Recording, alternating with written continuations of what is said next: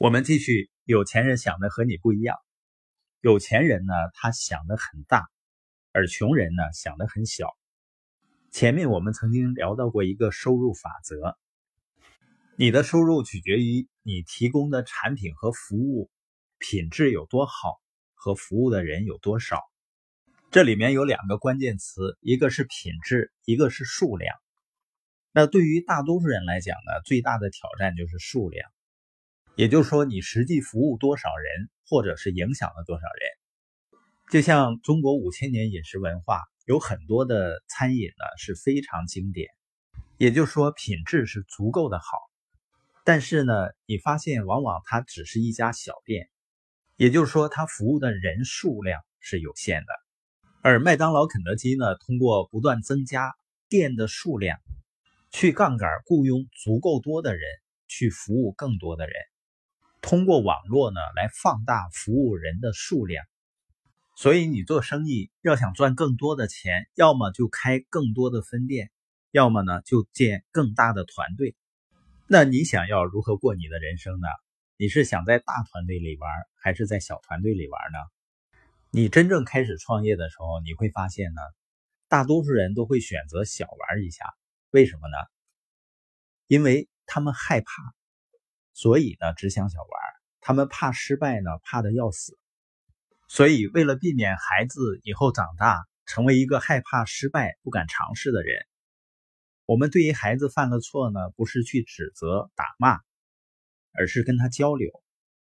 我们是想告诉他，一个人犯了错或者失败是可以被原谅的。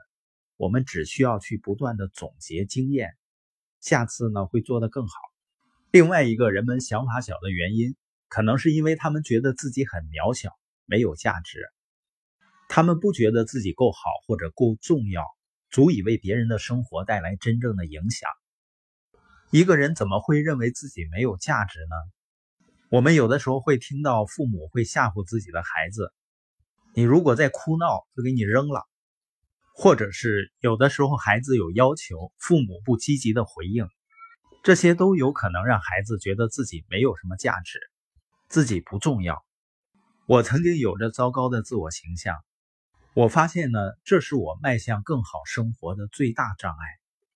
所以在孩子教育的问题上，我认为培养他的自信，比他多会点知识更重要。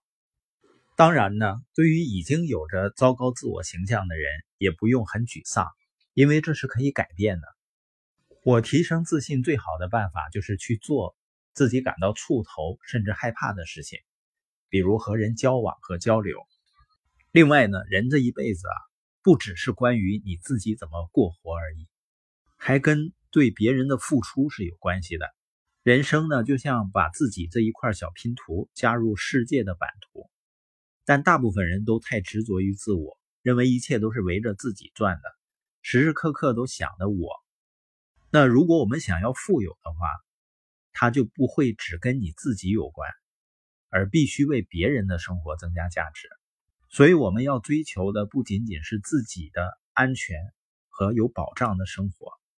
当我们开始想了，我能够帮助和服务多少人，我们就不会只是一个人在奋斗了。而且有研究显示呢，那些最快乐的人是完全发挥天赋的人。一个人怎么才能完全发挥天赋呢？就是很多人的生活改变跟你是有关系的。关于企业家呢，有很多的定义，这里面有一个定义是一个帮助别人解决问题，同时可以赚大钱的人。所以企业家呢，都是在研究问题、解决问题的人。那么我要问你了，你是愿意为多一些的人解决问题，还是少一些的人？如果你的答案是多一些。那么你就需要开始想的更大，而且决定帮助很多很多的人，甚至成千上万的人，甚至更多。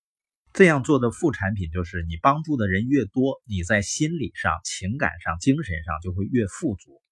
当然呢，铁定在金钱上也会。我会发现，人们之所以被充满恐惧的自我控制着，不能发挥自己的潜能。就是因为每天我们的思考方式不是为别人去解决问题，做出更多的贡献。当我们只想着自己的时候，就会只有小的想法和小小的行动，这样呢只会导致贫穷和缺乏成就感。而想大的、做大的，你就会拥有金钱和生命的意义。